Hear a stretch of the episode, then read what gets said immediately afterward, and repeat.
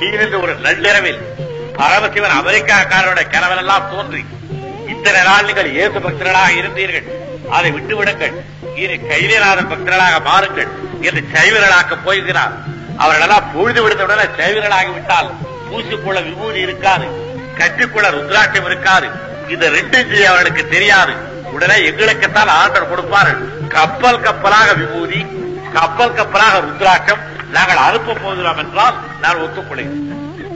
அதை செய்யுங்கள்.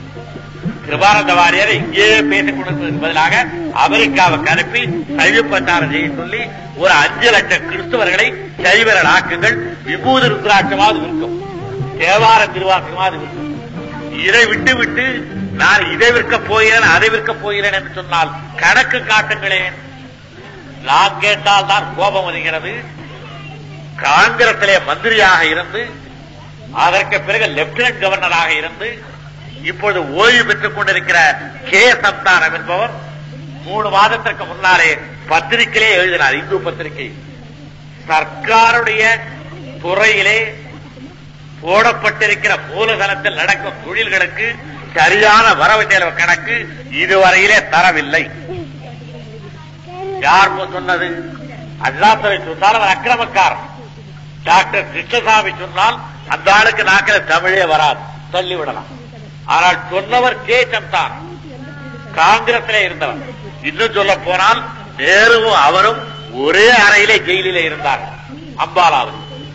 அப்படிப்பட்ட சந்தானம் சொல்லுகிறார் பொதுமக்களுடைய பணத்தை எடுத்து சர்க்கார் தொழிலிலே மூலதனமாக்கினீர்கள் அதனுடைய வரவு செலவு கணக்கை இதுவரையிலே காட்டவில்லை. அது நியாயம் அல்லவே என்று கேட்கிறார். எங்கே காட்டினீர்கள்?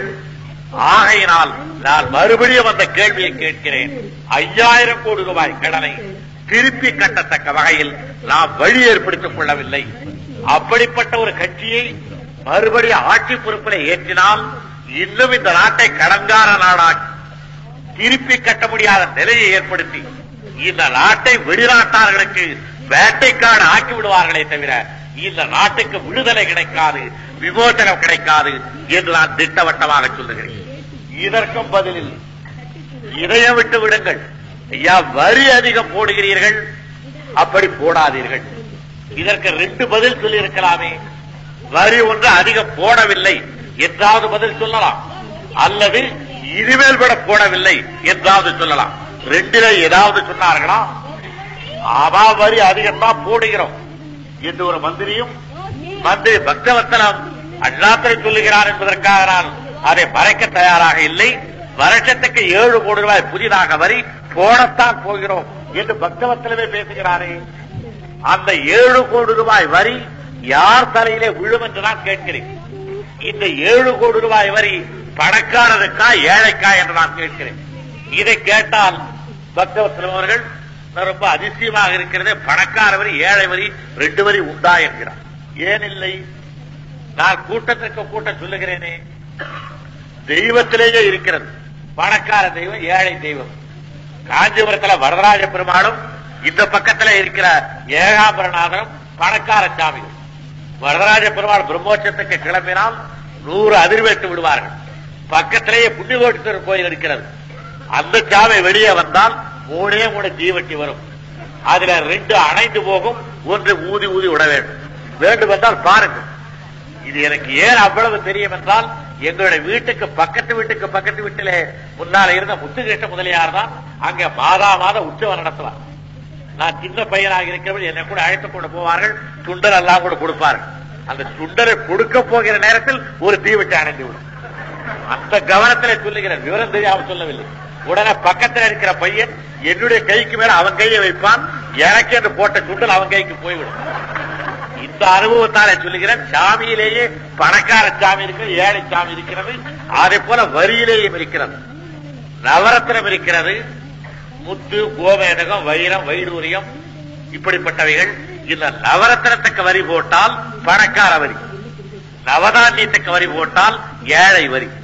கிருஷ்ணாயிருக்கு வரி போட்டால் ஏழை வரி. பன்னீருக்கு வரி போட்டால் பணக்கார வரி. முந்திரி பருப்புக்கு வரி போட்டால் பணக்கார வரி. கொச்சக்கொட்டைக்கு வரி போட்டால் ஏழை வரி. இன்னும் என்ன சொல்ல? இது போதாதா? ஒரு பானை சோற்றுக்கு ஒரு சோறு போதாதா? மொத்த சோறுமா கொட்ட வேண்டும். எடுத்து எடுத்து நீங்கள் நதிக்கு பாருங்க. ஆக ஏழை வரி பணக்கார வரி என்பதை நண்பர் மோகனம் பேசுகிற பொழுது உங்களுக்கு ஆங்கிலத்தில் சொன்னார்கள். டைரக்ட் டேக்ஸ் இன்டைரக்ட் டேக்ஸ் நேர்முகமான வரி மறைமுகமான வரி என்று ரெண்டு உண்டு. நேர்முகமான வரி என்பது மோகனத்தை பார்த்து ஐம்பது ரூபாய் கட்டு கேட்டு வாங்குவது.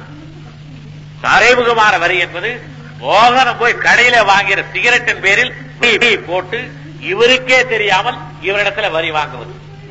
உதாரணத்துக்கு சொல்ல வேண்டுமானால் நேர்முகமான வரி கொசு கடிப்பதை போல். அது தட்டினால் கையில் ஆகப்பட்டு விடும் மறைமுகமான வரி என்பது மூட்டை பூச்சியை போல். அது சட்டைக்குள்ள ஒட்டிக்கொண்டு கடிக்கும். எங்கே எங்கே என்று தேடுவோம். இது இங்கே கடித்து விட்டு மறுபடியும் இந்த பக்கத்துல வரும். இங்கே தொட்டால் இந்த இடத்துல இருக்கும். இப்படி இருக்கும்.